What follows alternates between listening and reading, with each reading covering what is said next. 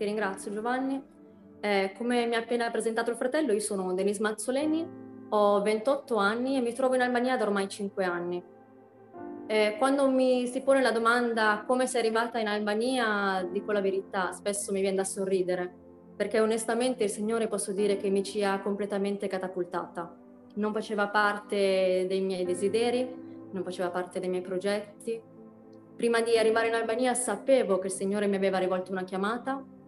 sapevo che questa chiamata era a favore dei più deboli,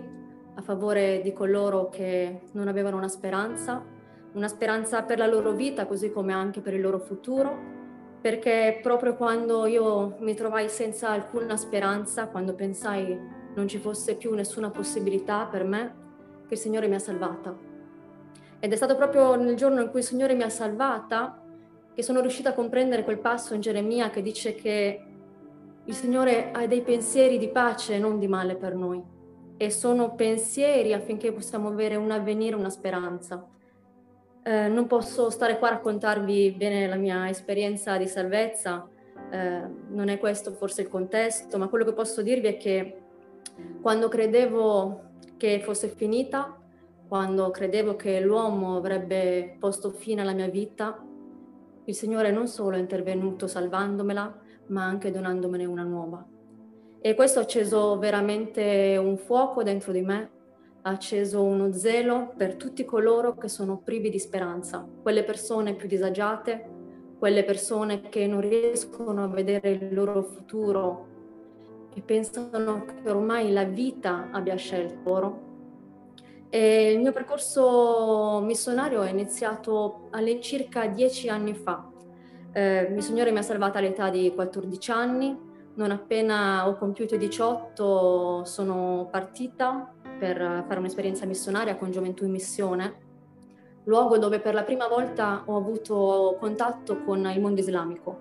Eh, lì a Gioventù in Missione andavamo spesso nel campo profughi, dove venivano per appunto i profughi dall'Africa e per la prima volta ho avuto contatto con queste persone molto diverse da noi, persone che erano nel bisogno, persone che avevano uno stile di vita completamente differente, una cultura differente. E ricordo che avevo malapena 18 anni, sto parlando di 10 anni fa, quando sentii le loro testimonianze, testimonianze dove molti di loro arrivavano in Italia dopo viaggi difficili, dopo aver perso magari molti dei loro cari durante il viaggio. Alcuni di loro sono scappati dal paese, proprio come Kira altre persone, a causa della loro fede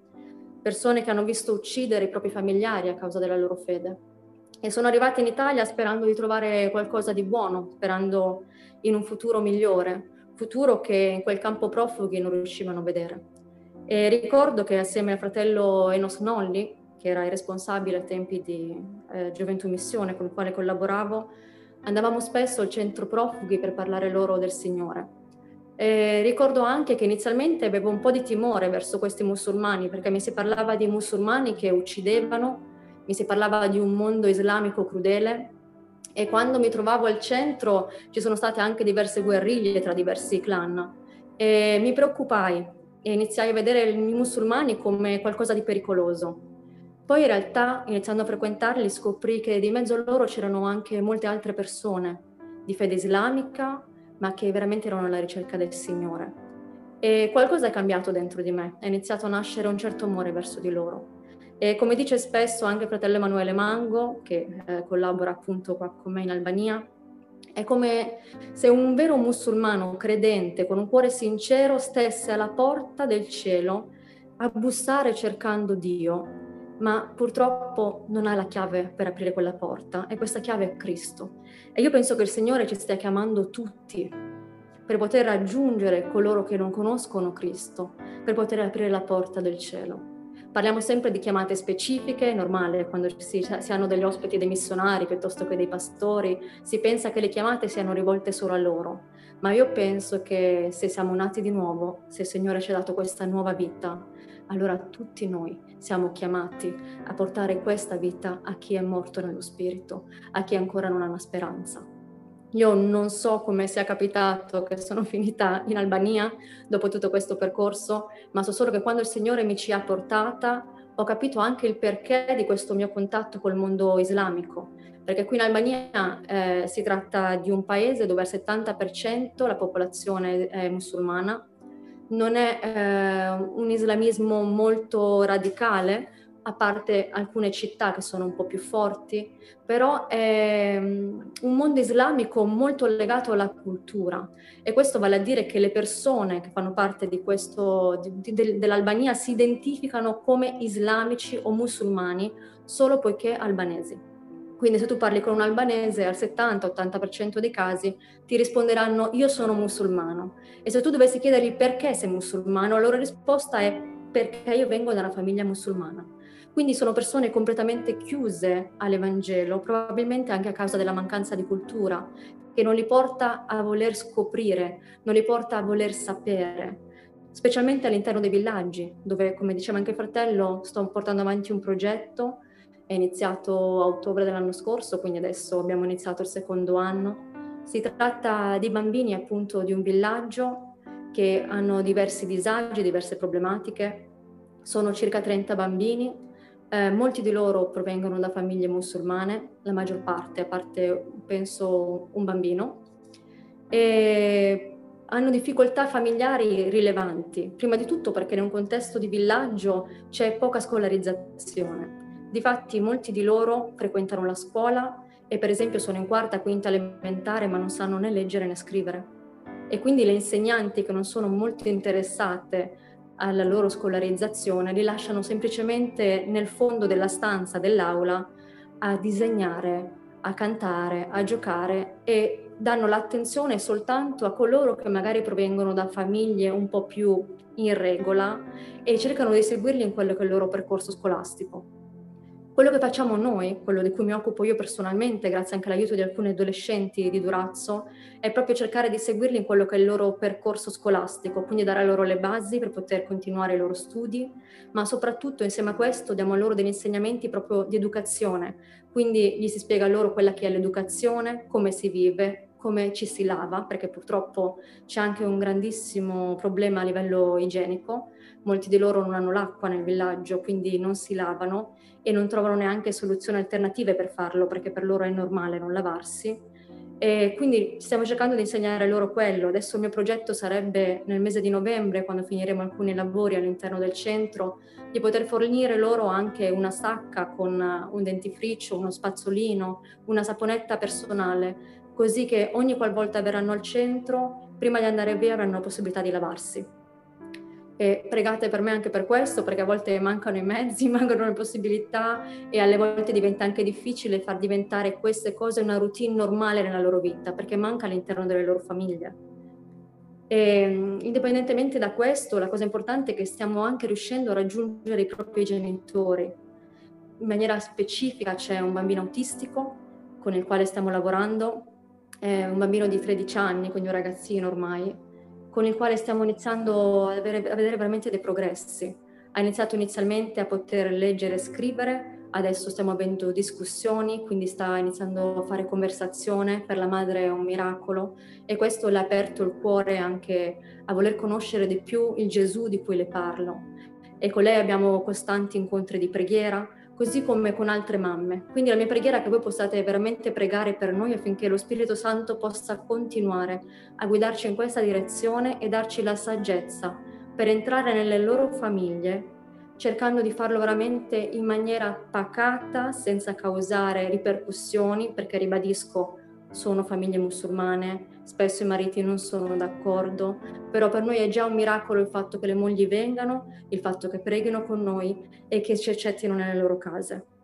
Vi chiedo ancora di pregare per questo, cercherò di non dilungarmi troppo, vi presenterò molto velocemente quello che è l'altro progetto che sto portando avanti. Si tratta di un progetto che è indirizzato alle studenti dell'università, perché loro, perché si tratta di un paese che è veramente condizionato da quella che è la corruzione. Pensate che soltanto per andare in ospedale si ha l'obbligo di dover dare la mancia al medico, altrimenti ti lascia sdraiato sul lettino dell'urgenza e non ti dà cure. Eh, se hai bisogno di prendere i voti all'università, le ragazze per avere il diritto di ricevere il loro voto e quindi passare la materia devono pagare l'insegnante perché nel caso in cui non è simpatico all'insegnante, l'insegnante si rifiuta di dargli il voto. Quindi si tratta di una società molto complicata e il nostro desiderio è quello di lavorare proprio con coloro che un domani raggiungeranno delle posizioni importanti. Perché se anche dovessimo dargli un'educazione ma non dovessimo dargli Cristo, in un mondo corrotto non riuscirebbero a fare la differenza. Quindi il nostro desiderio è lavorare con loro affinché loro possano fare la differenza in quella che è la società. E un altro punto per il quale vi chiedo preghiera, e qua concludo, è veramente per queste ragazze, perché adesso si tratta di un gruppo stabile di 15 ragazze, di cui solo una è di, di provenienza, diciamo, cattolica, tutte le altre sono di famiglie musulmane, che vengono costantemente, ogni settimana, a quelli che sono i nostri incontri. I nostri incontri sono degli incontri dove si realizzano diverse attività che possono essere interessanti per gli studenti, come per esempio dei corsi. Abbiamo dato dei corsi di informatica, economia, stiamo iniziando un corso di italiano, eh, proveremo con un corso di inglese e anzi vi faccio un appello. Se c'è qualcuno di voi laureato o che possiede una professione specifica che potrebbe dare la disponibilità, anche fossero due o tre ore un sabato, per poter fare un corso base di qualsiasi cosa, contattatemi. Contattatemi perché così riusciamo a contattare nuove studentesse, perché organizziamo questi corsi facendo degli inviti aperti a tutti gli universitari e ovviamente in base a quello che loro stanno studiando sono interessati a un corso piuttosto che a un altro, ma questo ci permette di avere contatti con loro. È proprio grazie anche a questi corsi che abbiamo raggiunto le ragazze che ad oggi seguiamo. Quindi se avete la disponibilità, le capacità, siete veramente pregati, se Dio vi mette questo nel cuore, di contattarmi per poter gestire un corso per queste ragazze. E l'altra cosa, l'altra problematica che dicevo per l'appunto, è che alcune di queste ragazze, specialmente quelle che provengono dai villaggi, purtroppo non hanno le possibilità economiche. Non hanno le possibilità economiche per pagare l'università, per pagarsi l'affitto, dovete fare conto che uno stipendio medio è di 150 euro per un albanese al mese e gli affitti vanno dai 100 euro, 150. Quello che fanno le studentesse solitamente è quello di mettersi assieme in un'unica casa e condividere la casa i, diciamo che le condizioni non sono delle migliori, si trovano anche affitti da 200-300 euro, quindi è qualcosa di veramente sproporzionato per quelle che sono le loro possibilità. E molte di loro per riuscire a mandare avanti i loro studi, sperando e pensando che questo possa dargli, dar loro un futuro, purtroppo cadono in quella che è la prostituzione. È una cosa di cui non si parla, è una cosa molto nascosta, ma da quando ho iniziato a avere rapporti molto stretti con le studentesse, da quando ho iniziato a frequentarle più spesso, mi sono resa conto che in realtà è una realtà molto conosciuta tra gli studenti e un qualcosa di facile. Quindi c'è una buona percentuale di studentesse che purtroppo per poter andare avanti in quelli che sono i loro studi eh, si dedica alla prostituzione. Quindi la nostra preghiera è che veramente il Signore possa intervenire e che possa aiutarci a spiegare loro che ci possono essere magari delle, delle possibilità alternative. È vero che lavorare, fare dei lavori un po' più difficili prende del tempo, è vero che magari non sanno come farlo, però diciamo che la prostituzione non è di certo la via più facile, forse la via più facile ma non la via migliore. Quindi la nostra preghiera è che possano veramente cambiare in questo, che il Signore possa toccare i loro cuori e soprattutto che in un futuro possano loro cambiare questa società corrotta. Ora chiudo, vi ringrazio per avermi ascoltata, spero di non aver prolungato troppo il tutto e che il Signore vi benedica. Continuate a pregare per noi.